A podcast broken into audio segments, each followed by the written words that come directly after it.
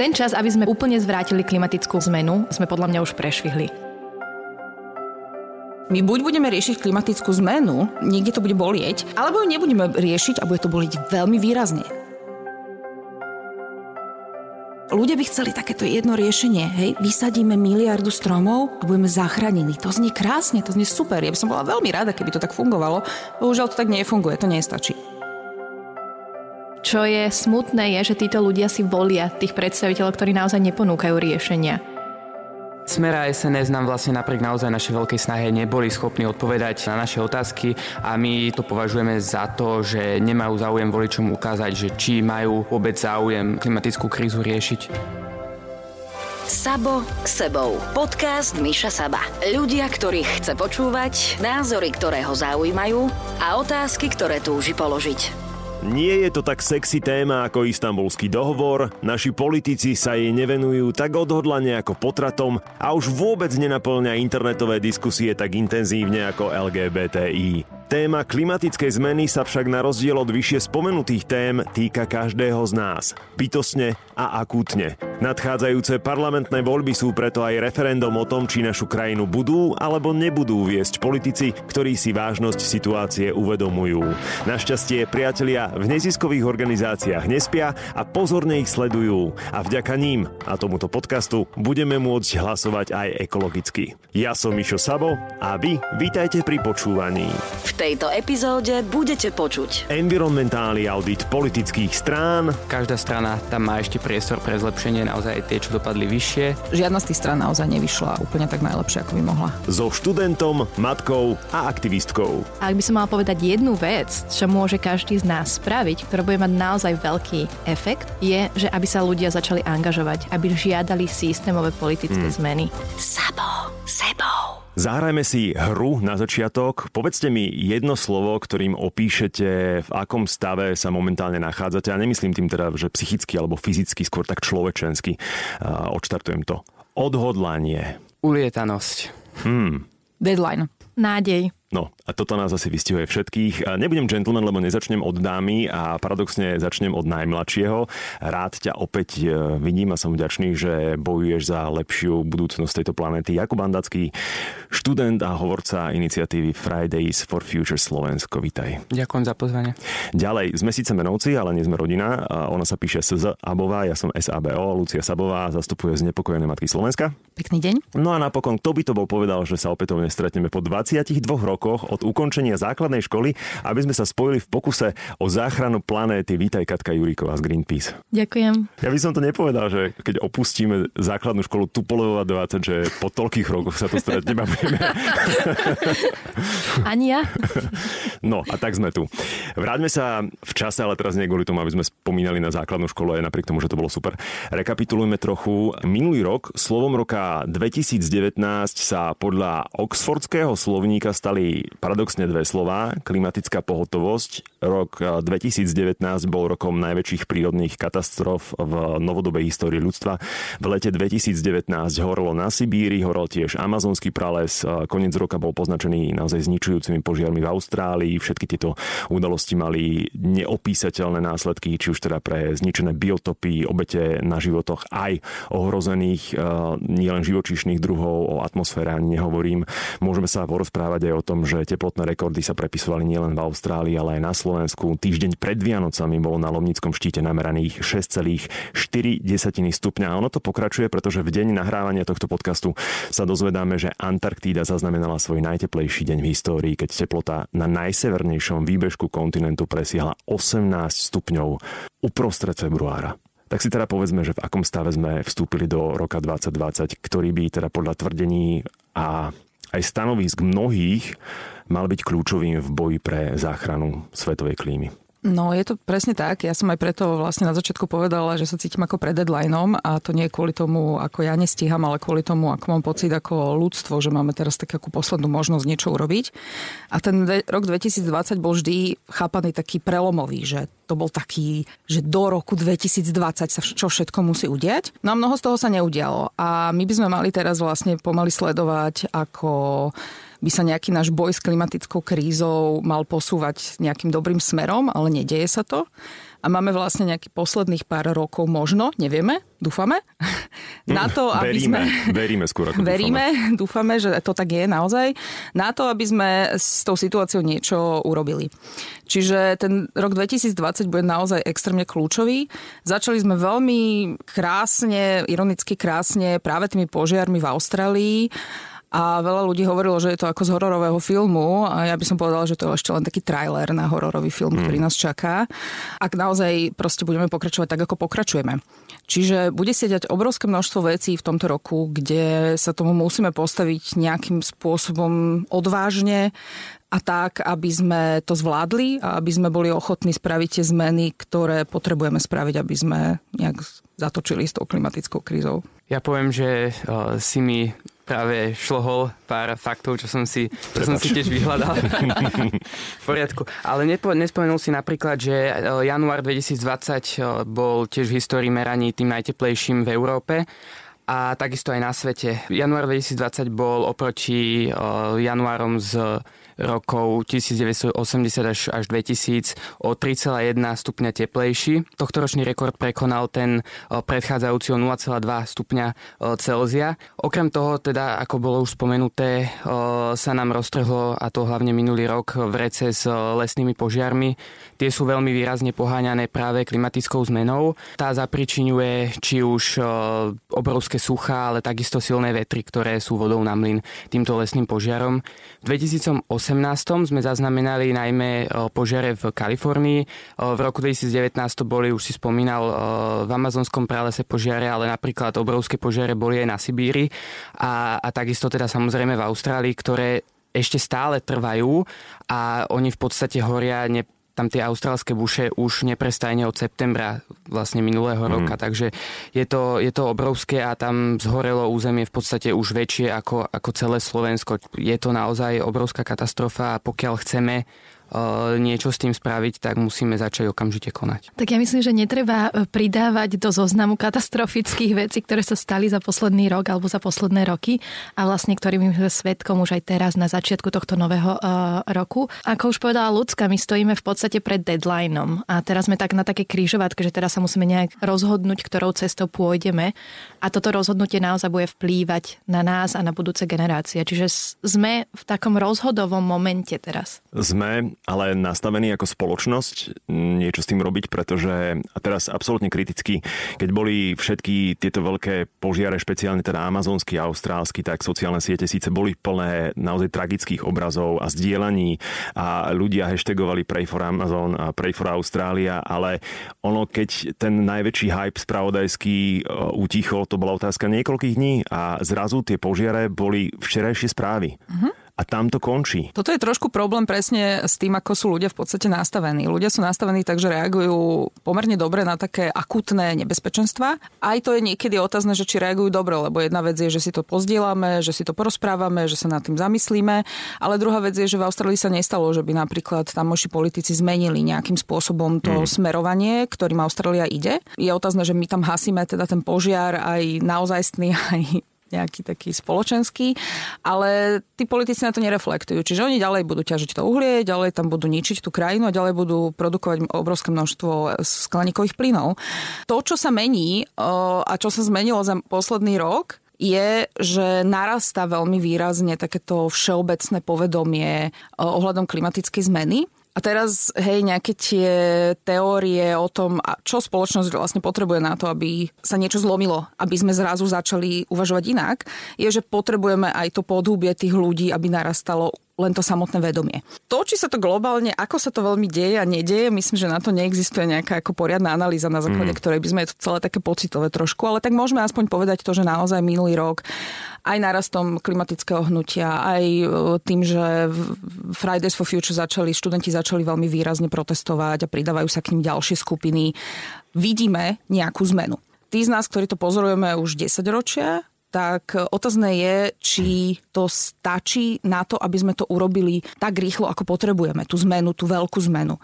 Ja neviem, hej, toto nevieme nikto, že či budeme ochotní alebo nebudeme ochotní sa k tomu tak postaviť, pretože kebyže sa toto, čo sa dialo minulý rok, deje povedzme pred desiatimi rokmi, tak by to bolo pomerne optimistická vec. Dneska sa už nachádzame v situácii, kedy musíme robiť pomerne odvážne kroky a zmeny na to, aby sme to zvládli. A tu treba povedať, že poznám ľudí, ktorí sa tomu venujú roky, ktorí prepadli úplne bez nádejí a proste už hovoria, že to už proste nemáme šancu, že to sa nestane, lebo pozrite sa, ľudia sa tešia, že im kvitnú tulipány, že máme pekný deň, že máme teplúčko. A ľudia, ktorí keď ráno počujú v rádiu, že to máme zase krásny slnečný deň v časoch, kedy už nepršalo proste mesiac, tak sú, že preboha nič, ešte sa, veď to je celé zlé. Ale potom sú to ľudia, ktorí ako keby mám pocit, že to stále nechcú, ale ani, ani títo ľudia to nechcú vzdať, stále sa snažia a podobne. Mm. Čiže tá nálada medzi tými aj vedcami, aj aktivistami, aj rôznymi ľuďmi, ktorí sa snažia niečo urobiť ohľadom klimatickej zmeny, tak ako na váškach. Jeden deň máte pocit úplnej mizery, druhý deň nie, nie, aj tak skúsime to ešte a budeme sa snažiť. Niečo zasvietilo. Čiže a tuto a zmenili, spravili nejaké rozhodnutie, ktoré proste sme nečakali, že bude, to je dobre, to je dobre, nevadí, ideme ďalej. Takže ťažko to definovať nejak jednoducho, že kam sa to uberá, hej. Hmm. Ako ten trend tam nejaký je, otázne je, či je dostatočne rýchly a dostatočne silný. No mne tak najviac dvíhal žoč na štedrý deň, keď e, ľudia namiesto toho teda, aby sa venovali tomu, čomu sa na štedrý deň venovať majú, tak zdieľali na Facebookoch na Instagramu, že veď toto nie je normálne, že máme toľko stupňov a také počasie na Vianoce. Ja som, ja som odadzoval telefón, že naozaj, prečo asi? No áno, lebo, lebo my na to reagujeme vtedy, keď nám to kazí nejaké naše e, v tomto prípade romantické plány, mali by sme mať zasnežené Vianoce. To zase povedzme si pravda nebolo úplne zvykom ani ako pred niekoľkými desaťročiami, že by napríklad v Bratislave boli mm. zasnežené Vianoce. Čo zase nie je signálom ničoho, proste tie meranie, ktoré vedci robia, klimatológovia veľmi jasne ukazujú, že sa otepluje, že je to problém a ľudia si to bohužiaľ to taká ľudská nátura, že si to všímajú na takýchto veciach. Hej. E, nemôžeme si postaviť snehuliaka a na Vianoce máme veľmi teplo a čo sa to deje. Ale to nám nezabráni, aby sme si pod stromček nedali kopec vecí, ktoré nepotrebujeme a ktoré aj tak vyhodíme. Náš slovenský klimatológ Jozef Pecho tvrdí, že za posledných 30 rokov sme do atmosféry vypustili také množstvo oxidu uhličitého ako za celú predošlú históriu ľudstva. Prešvihli sme už ten bod, kedy nie je návratov, alebo máme ešte stále aspoň minimálnu nádej zvrátiť ten klimatický Armagedon? Ten čas, aby sme úplne zvrátili klimatickú e, zmenu, e, sme podľa mňa už prešvihli. Avšak, čo musíme robiť teraz, je zaručiť sa o to, aby vlastne tie následky klimatickej zmeny už boli úplne mierne, tak mierne, ako dokážeme. Je diskutabilné, či teraz vieme predísť hociakému otepleniu, ale musíme sa snažiť udržať to oteplenie čo najnižšie. Hej? My hmm. hovoríme o tej a veci hovoria o tej hranici teraz 1,5 stupňa Celzia, nad ktorú by sme nemali prejsť. Otázne je, že či to už ako povedala ľudská, akože my musíme začať robiť tie kroky a tie systémové zmeny teraz, aby sme to udržali pod tou hranicou a vyhli sa tým najhorším predikciám do budúcnosti. No a potom klimatické samity sa konajú raz ročne. Kontinuálne už teda niekoľko rokov, 2-3 roky sa dozvedáme, že vlastne nič sa nedokázalo, že nič sa neporiešilo a vidíme sa opäť o rok. No, hej, s tými klimatickými summitmi je to dosť také depresívne. Hlavne kvôli tomu, že my sme čakali naozaj nejaké urgentné kroky pred desiatimi rokmi. Keď bol klimatický summit v Kodani, pohovorilo sa, ak tu sa nič nevyrieši, tak sme to prešvihli asi. Nevyriešilo sa, prišiel Paríž. Dneska už vieme, že tie záväzky, ktoré sa štáty zaviazali a neplnia ich, sú není dostatočné na to, aby sme dosiahli to oteplenie pod 1,5 stupňa. Čiže áno, klimatické samity sú pomerne nešťastná záležitosť, e, ktorá vlieva do ľudí takú akože skepcu ohľadom toho, že či vieme niečo urobiť a vieme sa dohodnúť. E, ja si myslím, že práve preto sa treba oveľa viacej snažiť možno na takých tých svojich viacej lokálnych národných úrovniach a snažiť sa zmeniť naprieč proste svetom ako tú situáciu v tých jednotlivých krajinách, pretože tá sa bude musieť zmeniť všade. Na tých samitoch sa to ukazuje. My neurobíme toto, kým vy neurobíte toto, my sa tuto nepridáme, kým vy sa nezaviažete toto. A je to takéto handrkovanie sa. Namiesto toho spoločného úsilia si povedať, OK, všetci musíme asi urobiť veľmi veľa. A áno, keď sa nezmení USA a Čína, tak to nepomôže, ale ale zároveň, ak sa zmení iba USA a Čína a ostatní nič nerobia, tak to tiež nepomôže. Každý jeden ten štát, každá jedna tá krajina musí urobiť najviac, čo dokáže na to, aby sme sa dokázali vyhnúť tomu otepleniu. To je taká pomerne iné nastavenie mysle, ktoré tu ľudia potrebujú asi, nie také, ako sme boli zvyknutí doteraz. A zároveň, a to musím opäť povedať tú skepsu, je naozaj otázne, že či to bude stačiť, pretože my poznáme len časť informácií o tom, ako sa tá klíma správa globálna my prichádzame na nové veci, napríklad, že oxid uhličitý má oveľa väčší vplyv na uh, zmenu klímu, ako sme si mysleli. Hmm. To znamená, že sa budú pravdepodobne budúci rok v rámci novej správy IPCC prehodnocovať tie predikcie, ktoré máme k horšiemu. Väčšinou je to k horšiemu, bohužiaľ. Čiže ten pocit urgentnosti toho, že naozaj uteká nám to medzi prstami, je veľmi prítomný. Ja by som to skôr ešte potiahol do, nie do lokálneho, ale do osobného, lebo často sa stretávam s tým, že, a to som už aj riešil s mojimi hostiami v mojom ekologickom podcaste Big Waste Talk, že ten alibizmus e, človečenský, že veď čo ja jeden zmôžem, veď... E, hm. A pritom naozaj je nás toľko na tejto planete, keď aspoň každý z nás urobí minimálnu vec, aspoň jednu malú kozmetickú nápravu k tomu, aby žil trošku viac zelenšie, tak aj to bude veľký krok. Ja to hovorím, že sila z dola. Ja na jednej strane s tebou súhlasím, a na druhej, uh, na druhej ani nie. Hmm. Ja si myslím, že je dôležité, aby každý jednotlivec urobil nejaké tie kroky k, k tomu, aby jeho život na tejto zemi bol menej náročný na zdroje, prírodné zdroje, alebo mal nižšiu uhlíkovú stopu. Hej? Čiže také základné veci sú chodiť menej autom, jesť menej živočišných výrobkov. To sú dve veci, ktoré naozaj môžu ovplyvniť tú uhlíkovú stopu každého jednotlivca. Avšak ja si nemyslím, že tieto zmeny na, na úrovni jednotlivca nám v tomto bode, akom sme, dokážu pomôcť. A ak by som mala povedať jednu vec, čo môže každý z nás spraviť, ktorá bude mať naozaj veľký efekt, je, že aby sa ľudia začali angažovať, aby sa začali chodiť na tie ulice, podporovali študentské štrajky, aby žiadali systémové politické mm. zmeny. Išli voliť Od... najlepšie. K tomu sa dostaneme. Momentálne. o, tie jednotlivé kroky je veľmi dôležité, aby ľudia robili, lebo aj ten systém potrebuje vnímať, že tí ľudia sú ochotní tomu sa prispôsobiť a my sa budeme musieť zmeniť ako jednotlivci. Otázka je, v akej situácii sa teraz nachádzame, je, že poprvé niektoré tie veci nedokážeš tými individuálnymi krokmi zmeniť. Čiže musí to ísť v ruka v ruke, musí byť mm-hmm. aj mhm. jedno, aj druhé. Samozrejme. A druhá vec je, že, že už nemáme toľko času. Tá transformácia spoločnosti, kedy sa ľudia uvedomia a začnú v dostatočnej miere niečo robiť, je tak náročný proces a dlhodobý, že my musíme teraz momentálne veľmi, veľmi intenzívne zatlačiť práve na tie systémové kroky, ktoré ináč spôsobia to, že tí ľudia budú musieť aj individuálne robiť vlastne tie veci inak. Samozrejme. Čiže tí, ktorí sa už teraz snažia, to budú mať oveľa, oveľa jednoduchšie, lebo budú pripravení. Majú dobre našliapnuté. Áno, to mm. celé je to asi v tom balíku, že sila z dole. Mm, tie klimatické zmeny, a to sme už hovorili, že naozaj človek, ktorý je príčetný a ktorý má otvorené oči, ak má problém so zrakom, tak aj tak ich cíti, lebo fakty nepustia a zase na, na svojej vlastnej koži tiež cítiš nejaké veci. Pozorujeme to dnes a denne všade, v každom jednom aspekte našich životov a pritom ľudia stále, a to je klasický scenár, ktorý sledujem pri rozhovoroch na sociálnych sieťach, hoci čo, hoci kde, že hľadajú chybu inde. S akými výhovorkami sa stretávate najčastejšie? Že veď predsa ľudia za to nemôžu, že to je nejaká väčšia sila. Ono je to také typické možno ospravedlňovanie svojich konaní. Ja tomu rozumiem, lebo nie je ľahké priznať si chybu. Každý človek je v podstate na vine tomu, že sa to deje. Niekto viacej, niekto menej samozrejme, ale treba si uvedomiť, že je potrebné sa zmeniť, že je potrebné zmeniť trošku svoje myslenie a že preto, aby sme mali lepšiu budúcnosť, preto, aby naša planéta eh, sa mala takisto lepšie, treba preto niečo spraviť. Ono je asi problém to, že ľudia veľmi citlivo reagujú na to, keď im niečo zasahuje do ich osobného komfortu.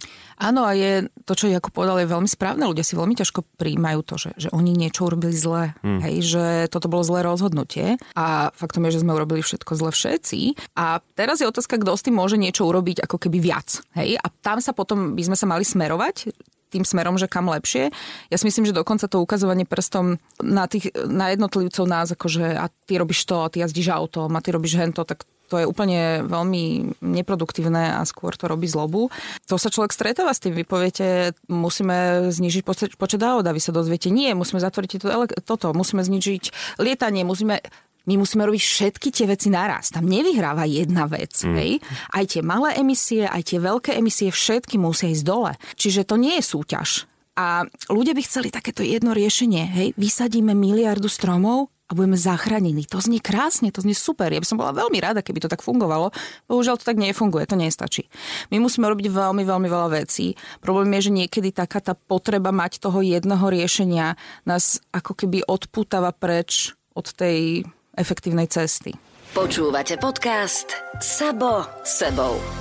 Greenpeace na stav Zeme upozorňuje naozaj dlhodobo znepokojené matky a študenti po celom svete inšpirovaní Gretou Thunberg sa dožadujú toho, aby teda vlády konali. Spomenul som jasné fakty, ktoré sú na stole a aj napriek tomu Donald Trump, motherfucker, odstupuje od klimatickej dohody. Brazílsky prezident Bolsonaro odobruje ďalšie kočovanie amazonského pralesa. Austrálsky premiér Scott Morrison bol počas požiarov na dovolenke zlatý. Dá sa vôbec s takýmto materiálom pracovať? Ešte je zaujímavé povedať, že Scott Morrison dlho, dlho nebol schopný ani priznať spojenie klimatickej zmeny s požiarmi. Mm. Takže ja si myslím, že je to, že je to ťažké spolupracovať aj na tej medzinárodnej úrovni s prezidentami alebo s lídrami krajín, ktorí nie sú schopní uznať klimatickú zmenu a jej všetky negatívne dôsledky. To bol dôvod aj e, neúspešnej konferencie, klimatickej konferencie v Madride, ktorá skončila v decembri. Viac ako 200 štátov sa nebolo schopných dohodnúť vlastne na žiadnom nejakom riešení, na žiadnych spoločných krokoch. Mne to príde smutné, pretože vidno, že sa ľudia stále, e, že sa ľudia zobúdzajú, že si uvedomujú čoraz viac, že je potrebné konať. Žiadajú jednoducho e, efektívne kroky, odvážne kroky na riešenie e, zmeny klímy a napriek tomu to nereflektuje vlastne to konanie tých politikov. Ako už aj Lucia spomínala, tak e, zatiaľ čo v Austrálii horia, horia lesy, austrálsky premiér Scott Morrison namiesto toho, aby investoval do nejakých zelených riešení, do zmierňovaní dopadov zmeny klímy, tak zainvestoval do uholného projektu vo výške 4,4 miliardy austrálskych dolárov. Jednoducho namiesto tých investícií, ktoré by pomohli uh, miliónom ľudí, zvierat, tak uh, investuje radšej do uh, najväčšej sústavy uholných baní na svete. Mm, zabudol som ešte jedného veterána. Nikto nepozná príčiny klimatickej zmeny. Vladimír Putin. Áno, áno, s týmto settingom politikov na týchto vrcholových pozíciách dôležitých štátov je pomerne ťažké pracovať a tam potom prichádza možno presne to, čo si hovoril, že, že tá zmena z dola, hej. Že ak tí ľudia nepochopia, že toto nie sú tí ľudia, ktorí chránia ale starajú sa viacej o svoje zisky a svoje vlastné potreby, tak sa to asi nezmení. Tu je ďalší krok, ktorý ľudia naozaj veľmi výrazne môžu robiť, je vlastne rozprávať sa medzi sebou o tom. Hovoriť si, aj získať možno taký ten pocit tej spolupatričnosti ohľadom toho, že my musíme s tým niečo urobiť, lebo ono je to desivé, hej, priznajme si to. Keď si predstavíte a pozriete tie predikcie, že čo nás čaká, ak s tým nič neurobíte, tak tam v momente prichádza ten pocit, že oh, toto nie je a radšej to niekde zázním vzadu v hlave a nechcem mm. sa tomu venovať, lebo to je strašidelné a človek teraz nevie rýchlo, že či má začať bežať na ulicu a kričať, že ľudia robme niečo, alebo že čo má robiť. Takže keď si to prizná naozaj vo všetkom, ale ja si myslím, že keď sa ľudia o tom rozprávajú, stoja pri sebe, tak to veľmi pomáha. Ja to vidím u nás na matkách, proste my máme v znepokojených matkách kopec žien, ktoré mali presne tento pocit, že niečo musíme robiť, ale že čo a ja vlastne nič nedokážem sama. A keď sme spolu a vymýšľame veci, tak to je oveľa znesiteľnejšie na jednej strane, je to trošku aj pre našu psychiku dobré a na druhej strane vieme vymysleť dobré veci, čo sa dá robiť. Ja to presne takto vnímam aj u nás vo Fridays for Future, že mnohí moji rovesníci vlastne nevedeli, že čo oni môžu sami zmôcť s týmto obrovským problémom a Fridays for Future bolo niečo, čo im vlastne ponúkalo nejakú možnosť, ako nejaké veci ovplyvniť, pretože mnohí z nás nemajú 18, respektíve ja mám, ale mnohí nemajú 18 rokov, nemôžu voliť a štrajk, akákoľvek takáto občianská angažovanosť je vlastne jediným spôsobom, ako bojovať za to, čo považujeme za správne. Čiže naozaj to pomáha tej psychike nás všetkých, že jednoducho sme zaangažovaní do toho a môžeme pomáhať. Ja by som sa chcela ešte vrátiť k tomu, čo si vlastne o čo si hovoril ty o tých politických predstaviteľoch na vysoko postavených pozíciách v globálnom politickom svete, ako sú Trump, Bolsonaro. Čo je fascinujúce na tomto je, že oni vlastne zbierajú, on sa hovorí, že oni zbierajú takých tých ľudí, čo sú takí, že stratili ilúzie, lebo sa nemajú dobre, vlastne systém ich ako keby zradil, že sú mm. nespokojní s týmto Frustrovaný. systémom. Frustrovaní, áno, to je to slovo, čo som hľadala. Čo je ale fascinujúce, že tento systém, kto, z ktorého sú frustrovaní, ani oni, je ten istý systém, ktorý vlastne uh, spôsobil to, že my sa nachádzame túto pred uh, takou priepasťou klimatickej zmeny. Hej. Čo je smutné, je, že títo ľudia si volia tých predstaviteľov, ktorí naozaj neponúkajú riešenia na to, aby zmenili nielen ich životy, ale mm. aj mhm. túto ekologickú katastrofu, ktorej čelíme. Aké výzvy nás čakajú tento rok? Čo je pred nami globálne? To, čo nás na Slovensku čaká, je skôr taký európsky priestor Myslím si, že je to veľmi dôležité, lebo Európska únia má veľmi veľkú silu v globálnom meradle. To, čo musíme prvé urobiť, je vlastne nastaviť oveľa ambicioznejšie práve to smerovanie Európy a Európska únia je historicky hráčom, ktorý posúva veci dopredu, býva takou prvou nejakou inštanciou, ktorá ide nejakým smerom a ovplyvňuje ostatných. Aj ten vplyv, aj ekonomický, aj rôzny je veľký a dokáže meniť veci. A my teraz potrebujeme vlastne na budúci rok nastaviť rôzne e, smernice a rôzne e, ciele a podobne na to, aby sme boli teda tou vlajkovou loďou, ktorá to potiahne. Čiže budúci rok sa bude prejednávať, je to všetko taká akože hrozne nudná politika pre ľudí, ale veľmi dôležitá.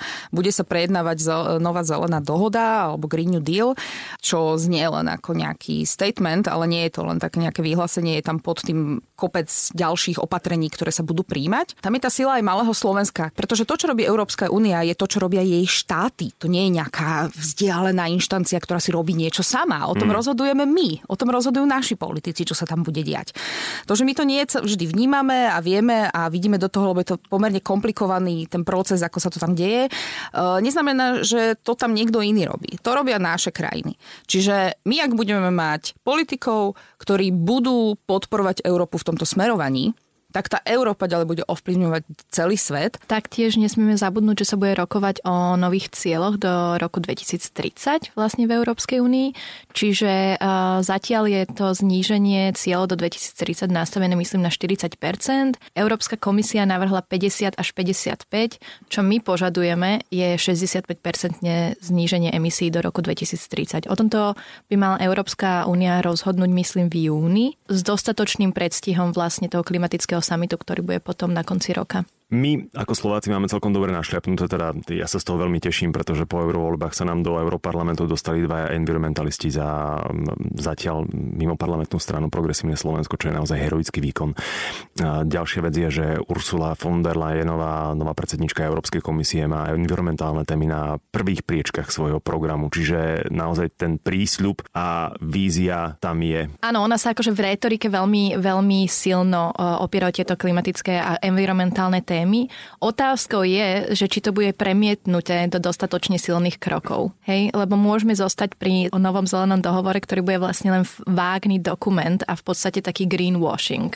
Ja nechcem byť príliš optimistická. Mm-hmm. Ja mám nádej, že to dopadne dobre, ale nechcela by som akože teraz byť taká, že áno, že táto nová Európska komisia na záchrani. Že to je to, čo hovorila ľudská, vlastne tam je ten tlak, ktorý musí ísť na týchto politických predstaviteľov. Nemali oni inú možnosť. Ja by som povedal k tomu, že Počkajme si do toho leta, kedy sa rozhodne o tých ambíciách pre rok 2030. Ja zatiaľ tiež to vnímam pozitívne, ale uvidíme, môže sa to nejako zmeniť. V prvom rade si môžeme skrátiť čakanie do leta aj tým, že urobíme niečo práve teraz. A najväčšou lokálnou výzvou na Slovensku sú blížiace sa voľby.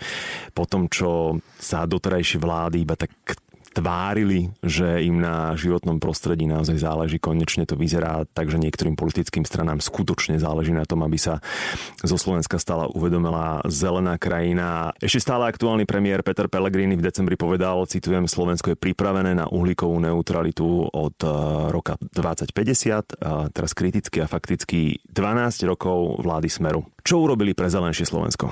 Aj, aj, aj. Um... A tam to môžeme skončiť. A opäť, a opäť, opäť uh, všetci máme radi také tie jednoduché odpovede, ale jednoduché to nie je. Uh, nejaké veci sa podarili kvôli nátlaku mimovládnych organizácií, jednotlivcov, ľudí, ktorí sú viacej v podhubí a snažia sa. Posledný rok bol iný, bol taký, že sa prijalo množstvo nových vecí. Napríklad sme sa pridali k tým krajinám, ktoré podporujú uhlíkovú neutralitu do roku 2050, napriek tomu, že to nevyzeralo, že to tak bude. A tam bol ale veľký tlak viacerých subjektov, ktoré sa o to snažili. Ministerstvo životného prostredia začalo robiť kroky, ktoré boli pozitívnejšie a tešili sme sa im. A vždycky tam potom ale to B. Tie veci sa mali udiať už dávnejšie, to nestačí, musíme viacej, chýbajú tam niektoré veci. My sme pripravení na uhlíkovú neutralitu 2050. Ja viem, že správa, ktorú máme, tie dokumenty, ktoré má ministerstvo životného prostredia, nie sú práve vypracované na, na toto smerovanie, mm-hmm. to sa stalo až potom. Ale oni teda hovoria, že sú pripravení pripraviť ten plán, že, že to už nebude problém. Tak my tak ako keby veríme, že to, čo sa vlastne minulý rok naštartovalo, bude pokračovať a oveľa viacej, pretože to nestačí. Bohužiaľ, hej, uh, environmentálne témy boli využívané v časoch, keď sa proste hodili tým politikom. Spali. Každá tá vec, ktorá sa presadila, trvala neskutočne dlho a neskutočne veľa energie množstva ľudí, ktorí sa o ňu snažili. Ja si teraz momentálne neviem spomenúť ako keby na jeden príklad, čo neznamená, že neexistuje, toho, kedy by tí politici ako keby sami od seba prišli s tým, že, že toto, prosím vás, milé Slovensko, možno sa vám to nebude páčiť, ale tu máme takýto problém a my ho fakt musíme vyriešiť a tu vám vysvetlíme prečo a, a budeme musieť urobiť nejaké zmeny, ale preto to ich robíme a takto to bude fungovať a snažíme sa to čo najlepšie. Vždy ich treba do toho tlačiť extrémne, hej? A to by tak nemalo byť. Oni sú tí, ktorí by mali byť za to zodpovední a oni by ste mali prichádzať. Hádam nám svítá na lepšie časy, zbožné prianie. Osem organizácií, vrátane vašich organizácií, Greenpeace, Znepokojených Matiek a Fridays for Future, pred voľbami spoločne pripravilo klimatický dotazník pre politické strany a zhodnotili ste aj volebné programy strán. Vyšiel z toho tzv. environmentálny audit, ktorý vysí na stránke volmezaklímu.sk. Tento audit bol bol ako inak skeptikmi kritizovaný, aj spochybnený, to nás neprekvapuje. Vysvetlíme na začiatku, ako vznikol, pretože tá metodológia mnohým ľuďom nebola celkom zreteľne jasná. Ja začnem úplne od základov, že ako vznikol ten nápad. My sme vlastne chceli umožniť e, dať nejaký nástroj e, ľuďom, e, aby sa vedeli rozhodnúť pri voľbách aj podľa týchto environmentálnych tém. Čiže chceli sme ukázať ľuďom, že ktoré zo strán sú na tom najlepšie a ktoré majú najambicioznejšie ciele a sú pripravení vlastne čeli tejto výzve, environmentálnej výzve. Tak sme sa vlastne dali dokopy rôzne organizácie, iniciatívy z rôznych sektorov, vlastne rôznych uhlov environmentálneho hnutia alebo environmentálnych tém a spísali sme tento dotazník. Tento dotazník vlastne sa skladá z troch častí. Boli tam určité otázky, na ktoré mohli vlastne vybrať odpoveď strany. Potom tam boli otvorené otázky, na ktoré mohli odpovedať, vlastne ponúknuť nejaké riešenia na konkrétne problémy. A potom tam bolo hodnotenie ich programu. My sme ich obodovali, dali sa tam určité body ku každej veci a vlastne sa tie body dali potom dokopy a vyšli z toho strany tak, ako vyšli. Mm. Ja doplním, že sme hodnotili uh, najmä teda tie programy strany ambície do budúcna a nehodnotili sme ich minulosť, prečo, že sú tam ano. aj nejaké strany, ktoré vlastne ešte doteraz v parlamente neboli a teda nemali šancu uh, presadzovať veci. Čiže vlastne je to v podstate zelená čiara, štartujeme od teraz. Áno, pretože tie dotazníky sa dajú robiť rôznym spôsobom a ľudia to robia rôzne. My sme si vybrali túto formu trochu aj kvôli tomu, že napríklad sme vedeli, že niektorí ľudia budú zhodnocovať to minulé obdobie mm. a budú ho zhodnocovať ešte z viacerých oblastí. My sme sa naozaj špeciálne zamerali na tú klimatickú zmenu. A sú ľudia, ktorí sú v tom dobrí, sledujú to celé roky a, a zhodnocujú vlastne aj to, že čo sa dialo v tom minulom období. My sme sa naozaj špeciálne zasmerovali na tú budúcnosť a z veľmi jednoduchého dôvodu. To je to, čo nás čaká a to je to, čo potrebujeme tam počuť, čo sa bude diať, aj kvôli tej urgentnosti. Samozrejme, oproti roku 2016 tie programy čo sa týka klimatickej zmeny, vyleteli, že raketovou rýchlosťou. Mm-hmm. Zároveň je to téma, ktorá už tí politici vnímajú, že je dôležitá pre ľudí. To znamená, že oni sa trošku aj predháňajú, kto má ako lepšie tie programy a tam je potom veľmi ťažké ale povedať, že okay, tieto programy sú naozaj reálne, toto sú len sluby, toto chcete. V zásade všetky tie strany len slubujú, hej, my uvidíme, čo budú robiť po tých voľbách.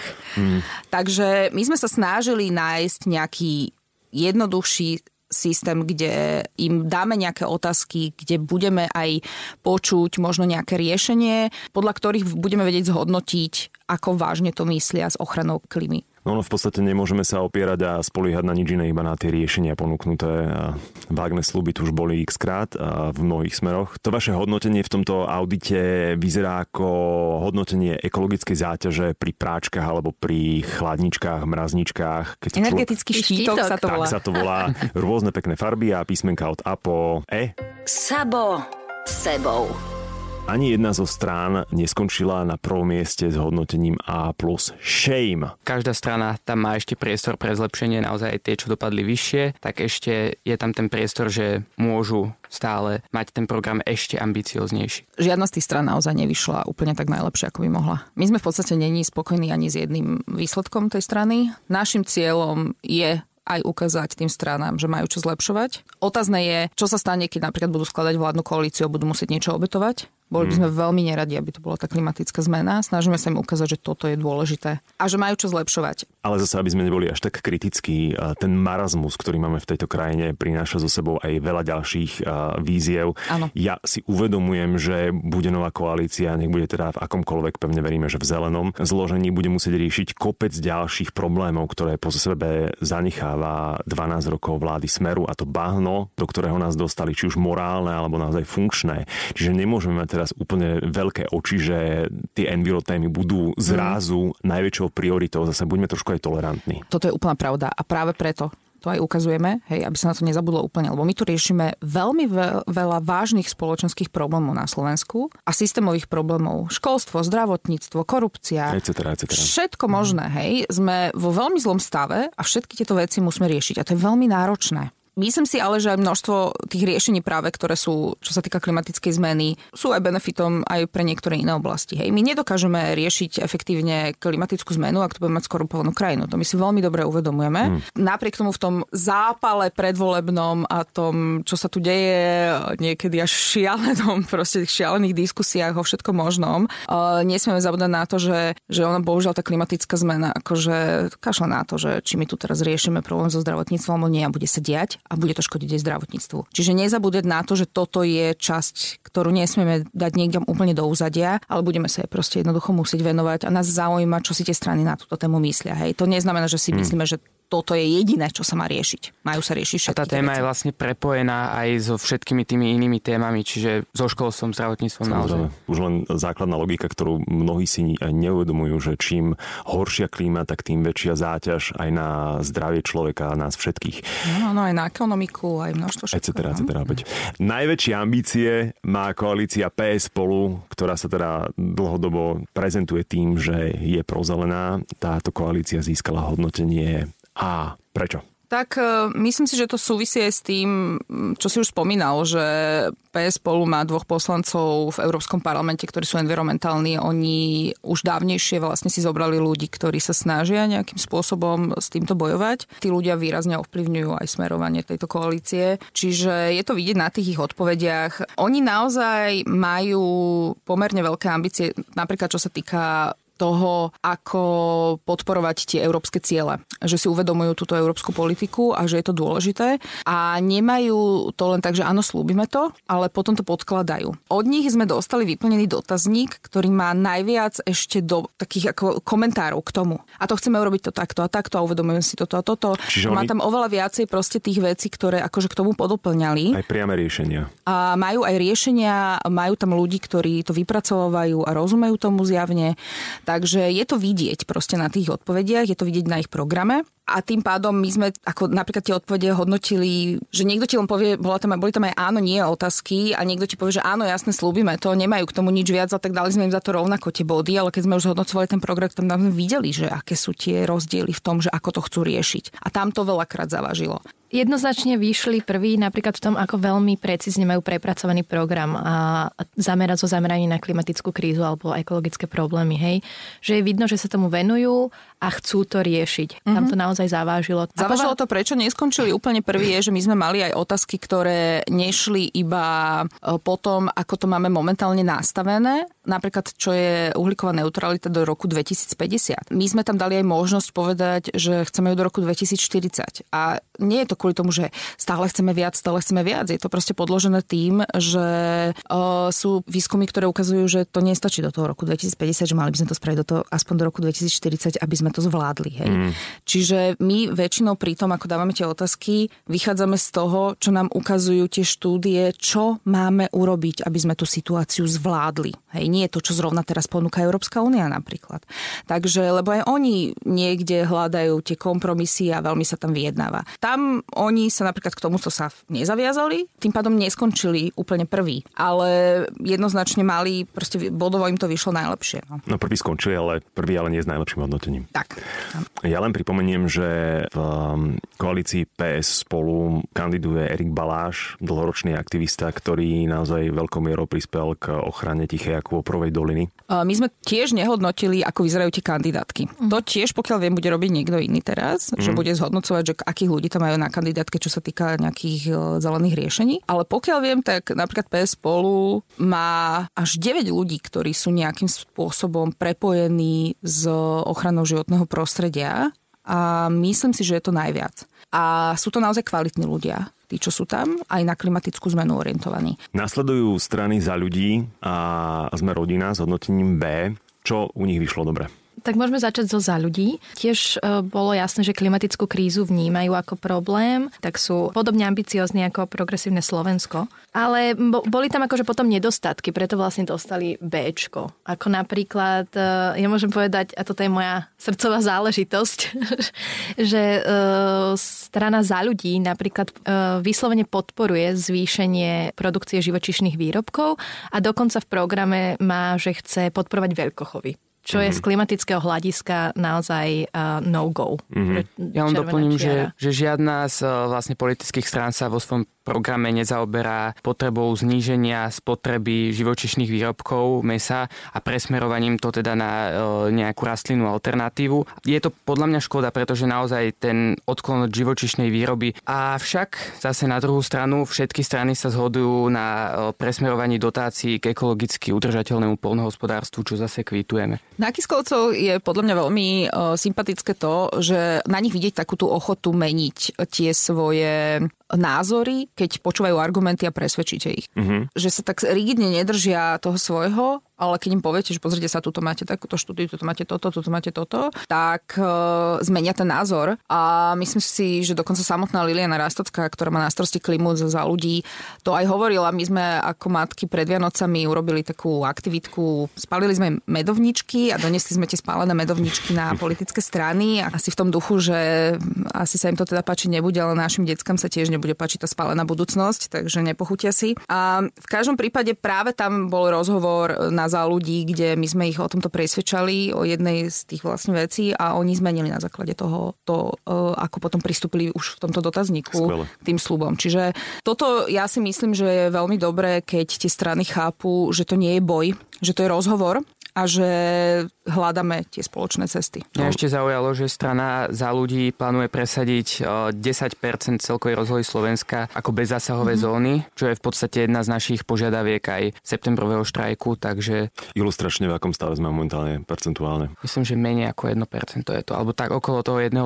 To, že máme národné parky a chránené krajinné oblasti, tak to nezaručuje v podstate takú ochranu tej prírody, ako by si to zaslúžilo. Že jednoducho môže sa tam bohužiaľ e, vo veľkých častiach tých národných parkov hrúbať drevo a preto my požadujeme e, presadiť aj v našich požiadavkách aspoň 10% z tej celkovej rozlohy Slovenska za, za bezzásahové zóny. Naozaj, to znamená naozaj ochranu. Máme pomerne veľa národných parkov, ano. ale spôsob, akým tam fungujeme, to nie je národný park to je nekonečná debata inak. Mm-hmm. Hnutie e, Sme rodina Borisa Kolára, oni to už majú vo svojom názve, že ich prioritou je rodina, čiže by mali chcieť a žiadať a robiť všetko najlepšie pre rodinu. Ako sú na tom s environmentálnym programom? Aby sme zostali ešte pri tých bezzasahových zónach, e, Sme rodina je jediná z oslovených strán, ktorá vlastne neplánuje ani 1% e, z celkovej rozlohy Slovenska zabezpečiť ako bezzasahové zóny.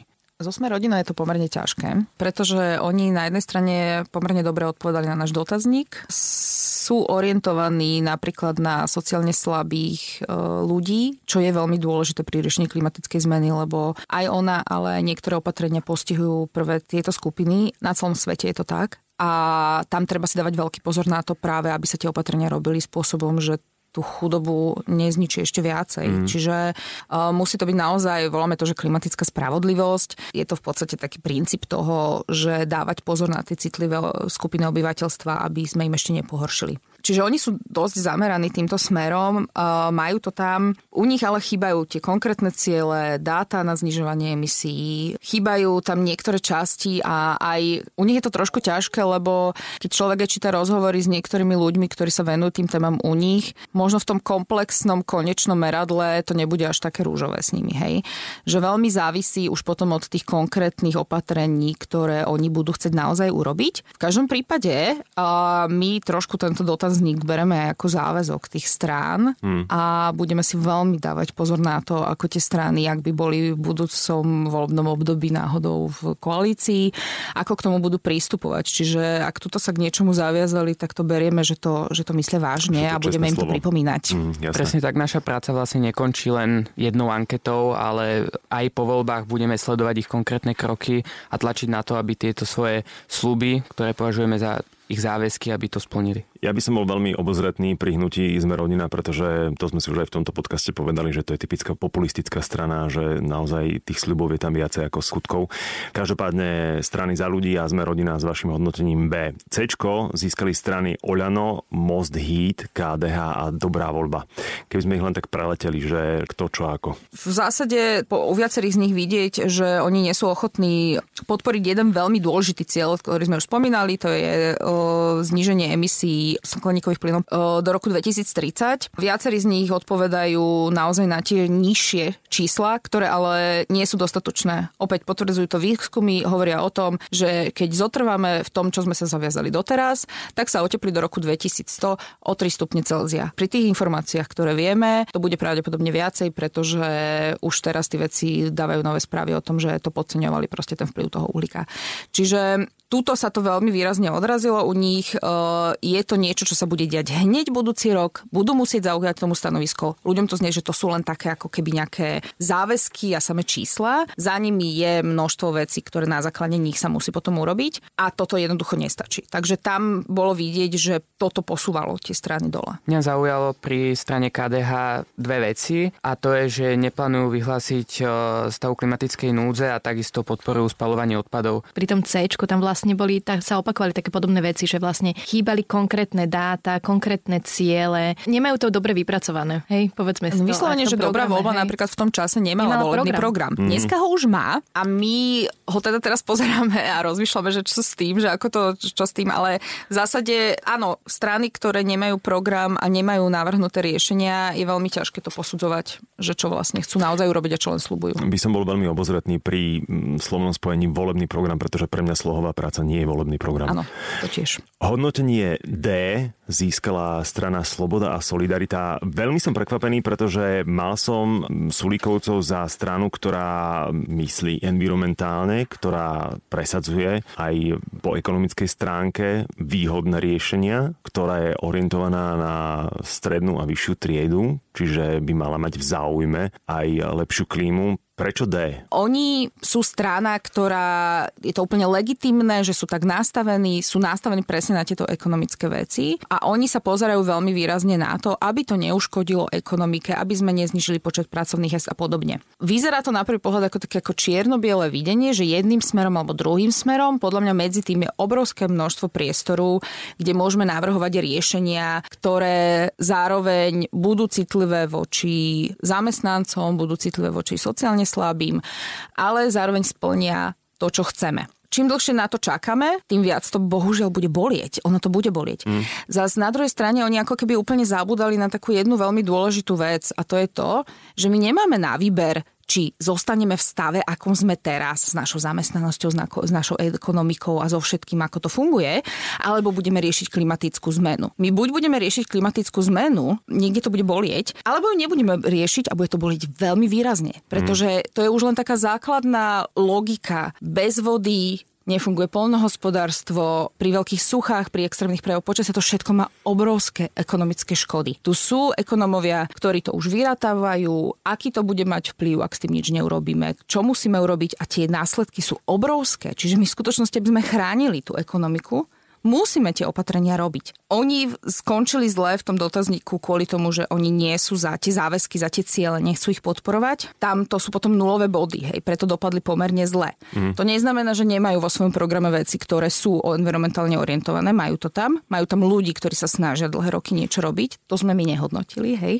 Čo nám bolo aj vytknuté, že prečo sme to teda nerobili, no nerobili. Zase na druhej strane tam majú aj klimaskeptika na tej kandidátke, takže je to také, že ťažko povedať, že, že ako sa na to pozrieť.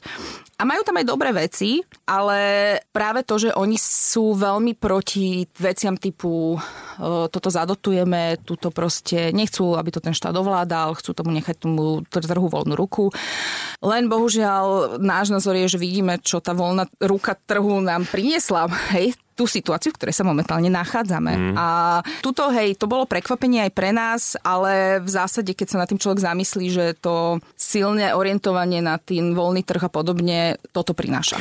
Pre mňa je to veľký paradox, lebo Richard Sulík je naozaj briskný e, ekonóm a neviem, že potom, kde sa stala chyba, keď niekde uberieš a prestaneš napríklad niečo vyrábať, niečo produkovať, tak zásadne musíš to nahradiť niečím. V tomto prípade sa rozprávame o efektívnejšom a inovatívnejšom riešení. Ano. Čiže je to opäť investícia do niečoho, čo bude produkovať zisk, lebo ano. je potom dopyt. To je príležitosť v skutočnosti. Hej, my máme šancu momentálne prenastaviť ten ekonomický systém, v ktorom fungujeme, na systém, v ktorom my vieme vytvoriť pracovné miesta, vieme vytvoriť ekonomiku, ktorá ale nebude taká zaťažujúca pre životné prostredie. A čím skôr sa do toho pustíme, tým lepšie. Čím dlhšie čakáme, tým to bude bolestivejšie. Hej? Keby sme začali uh, región uh, okolo Novakov prerábať z ťažobného priemyslu na iný už pred 10-15 rokmi, dneska by to bola láhoda. Mali by tam za menej peniazy peňazí, lepšie pracovné miesta. Na to sme tiež akože boli štúdie o tom, že sa to oplatí, že je to efektívnejšie, že sa to finančne oplatí. Ale nerobilo sa to. Čím dlhšie z toto naťahujeme, tým to bude horšie. Tam aj tie príležitosti treba sa ich chopiť, lebo keď zostaneme pozadu, tak len naša škoda to bude. No. Sabo sebou. Chuťovečky, strany Smer a SNS na vaše otázky nereagovali a v čase hodnotenia nemali dokonca ani zverejnené programy, ktoré by reflektovali klimatickú krízu, alebo vlastne nemali zverejnené programy celkovo. Vôbec. Preto získali hodnotenie E. Medzičasom zverejnili v úvodzovkách s najväčšou nácazkou, ako sa dá, programy. Pohlo to nejako tým hodnotením? Pomohlo im to, nepomohlo im to? Určite im to nepomohlo. Neviem, že či k tomu ešte niečo viac treba, hm, netreba povedať, ale Smera a SNS nám vlastne napriek naozaj našej veľkej snahe neboli schopní odpovedať e, na naše otázky a my teda to považujeme za to, že nemajú záujem voličom ukázať, že či majú vôbec záujem klimatickú krízu riešiť. Odpovedali nám zvyšné strany a v rámci toho sme spravili rebríček. Ľudová strana Naše Slovensko sa vo vašom audite nenachádza. Typujem teda, že tiež na dotazník e, nereagovali ako Kotlebovci. Ako často v tomto podcaste spomínam a počiarkujem, nemajú žiaden volebný program. Chceme ísť do detailov, alebo to preskočíme? My sme ľudovú stranu Našu Slovensko nekontaktovali e, s dotazníkom. Pre nás vlastne e, neuznávajú základné demokratické princípy a ako jediná strana vystupujú vlastne od vzniku. Nenávisne sa vyčlenuje voči skupinám väčšinou obyvateľstva na základe etnickej, náboženskej, rasovej príslušnosti. Mm. Toto je pre nás neakceptovateľné a ide to proti základným hodnotám všetkých organizácií, ktoré sme spolupracovali na tomto dotazníku. Preto sme im vlastne neposielali a neoslovovali sme ich. Ono v podstate aspoň ste ušetrili nejaké kilometry, lebo aj tak by neprišla odpoveď, takže to je absolútne jedno. No kto vie, keď sa pozrieš na ten ich program, tak no, vieš, tam dokážu násľubovať baš čo, so možno by program, práve... So slovom program naozaj obozretne. Dobre. Ale tak keď nemajú žiaden program, tak minimálne 5 bodov by na konci nedostali. Vy ste ale po zverejnení tohto auditu prišli aj s výzvou. Áno, my sme vlastne, myslím, že týždeň po zverejnení nášho environmentálneho auditu, cca týždeň, poslali všetkým demokratickým stranám výzvu, aby sa záväzne zaviazali k trom cieľom. A dali sme im taktiež termín do 24. februára a teraz budeme s nápetím čakať ich odpovede. Tie tri ciele, my sme ich vybrali po vlastne spoločnom koncenze a myslíme si, že tvoria taký základ stratégie na preriešenie klimatickej krízy. Vlastne tie tri ciele sú podpora zníženia emisí v Európskej únie minimálne o 65 do roku 2030 a vypracovanie plánu, ktorý zabezpečí prechod na bezuhlíkovú uhlíkovú neutralitu do roku 2040 a potom e, záväzok e, začať s transformáciou slovenskej energetiky s tým cieľom, že do roku 2050 budeme 100% využívať e, obnoviteľné zdroje. Takže toto, my sme to im to poslali, poslali sme to tiež médiám a teraz vlastne už čakáme na odpoveď od strán. Mm, nedá mi nespýtať sa ešte jednu vec, pretože kolujú také tie kampane, že ako čerpáme eurofondy a čo všetko sa spravilo z eurofondov a aký sme super inovatívni, že toto sa podarilo urobiť, toto sa podarilo urobiť, toto sa podarilo urobiť. Ako sme na tom s využívaním prostriedkov Európskej únie a celkovo v inováciách v zelených otázkach? Hmm, toto je veľmi zaujímavá oblasť práve, lebo my nevyužívame všetky tie eurofondy tak, ako by sme mohli. Mohli by sme byť už oveľa ďalej a naozaj... A tých dôvodov je viacero a je to celé také akože komplikovanejšie. V každom prípade, čo je akože opäť znova veľká príležitosť, je práve preto, že si Európska únia uvedomuje, v akej situácii sa nachádzame a uvedomuje si to, že s tým treba robiť niečo teraz, tak e, teraz sa vlastne hovorí o následujúcom tom programovom období, hej, o nových eurofondoch, ktoré budú. A veľká časť z nich je práve smerovaná na znižovanie emisí a na podporu regiónov, ktoré sa budú snažiť ísť tou zelenou cestou. Hej?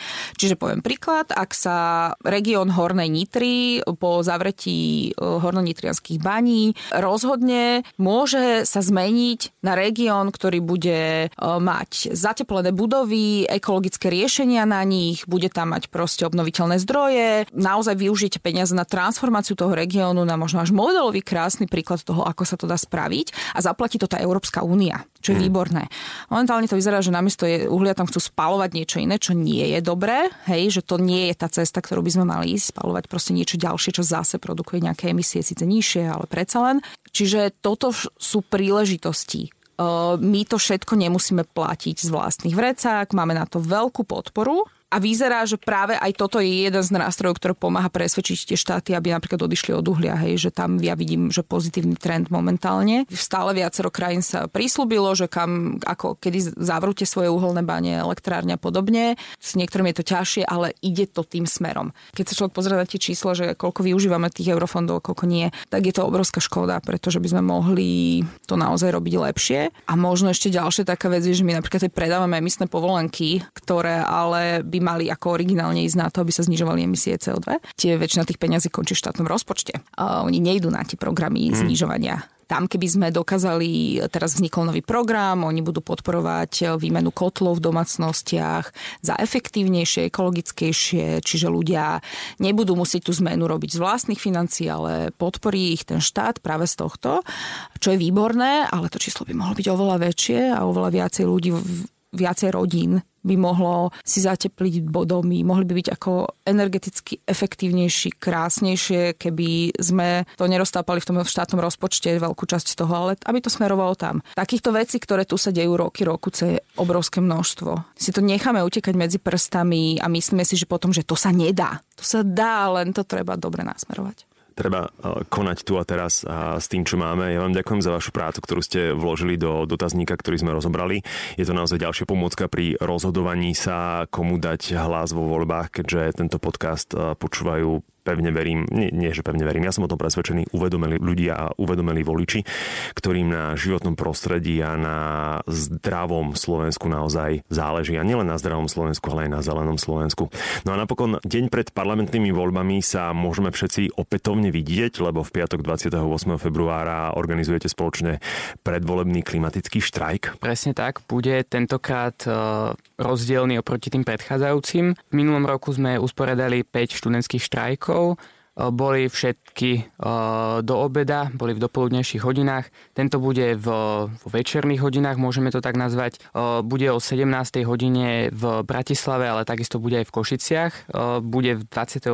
v piatok, symbolicky v predvečer parlamentných volieb sa stretneme na námestí a, a, a budeme sa snažiť upozorniť na tému klimatickej krízy a upozorniť vlastne aj ďalších ľudí, ktorí budú voliť deň na to, aby jednoducho volili tak, aby neohrozili svoju budúcnosť, aby e, boli zabezpečené riešenia klimatickej zmeny v nasledujúcom, v nasledujúcom období, pretože voľby v 2020 rozhodnú viac ako len o tom, čo sa bude diať nasledujúce 4 roky, rozhodnú o viacerých o, rokoch. Ja veľmi rýpavično poviem, že voliť zeleno... Presne tak som to nechcel povedať. Neznamená... Nie je zelená ako zelená. Presne tak. Ďakujem za dokončenie myšlienky. Áno, voliť zelenú neznamená, že je to zelené. Hádam sa rozumieme. Ďakujem vám veľmi pekne, držme si palce a vidíme sa 28. Ďakujem veľmi pekne. Sabo, sebou. Ak už ste rozhodnutí, koho budete voliť, želám vám šťastnú voľbu. Ak stále rozhodnutí nie ste a ekológia pre vás zohráva veľkú úlohu, odporúčam sledovať napríklad stránku občianskej iniciatívy My sme les. Ak vás zaujíma aktivita aktuálnych poslancov Národnej rady, chcete zistiť, ako 4 roky pracovali, kto skutočne makal a kto iba písal statusy na Facebook, tak si naklikajte stránku polidata.sk. Ak ste rozhodnutí, ktorú stranu podporíte, no neviete, komu udeliť svoje 4 preferenčné krúžky, v tom prípade poslúži stránka volímeľudí.sk. Na sociálnych sieťach, aj na Facebooku, aj na Instagrame ma nájdete ako MXSABO. Keby ste mali akékoľvek otázky, pokojne ma kontaktujte. Ja som Mišo Sabo a vy ste dopočúvali ďalšiu epizódu môjho podcastu Sabo sebou. Poteším sa, ak sa prihlásite na jeho odber cez digitálne platformy Spotify, Google alebo Apple Podcasts. Premiéry ďalších vydaní môžete očakávať vždy v stredu na poludnie. V nasledujúcej epizóde budete počuť Predvolebnú grilovačku, Možno keď som pobožkal výložky, som mal povedať, že palte do p***e. vybraných lídrov politických strán, Vtedy sme išli preto, lebo sme mali tie vedomosti, ktoré sme mali. Keby sme mali dnešné, tak určite nie. Sabo, sebou.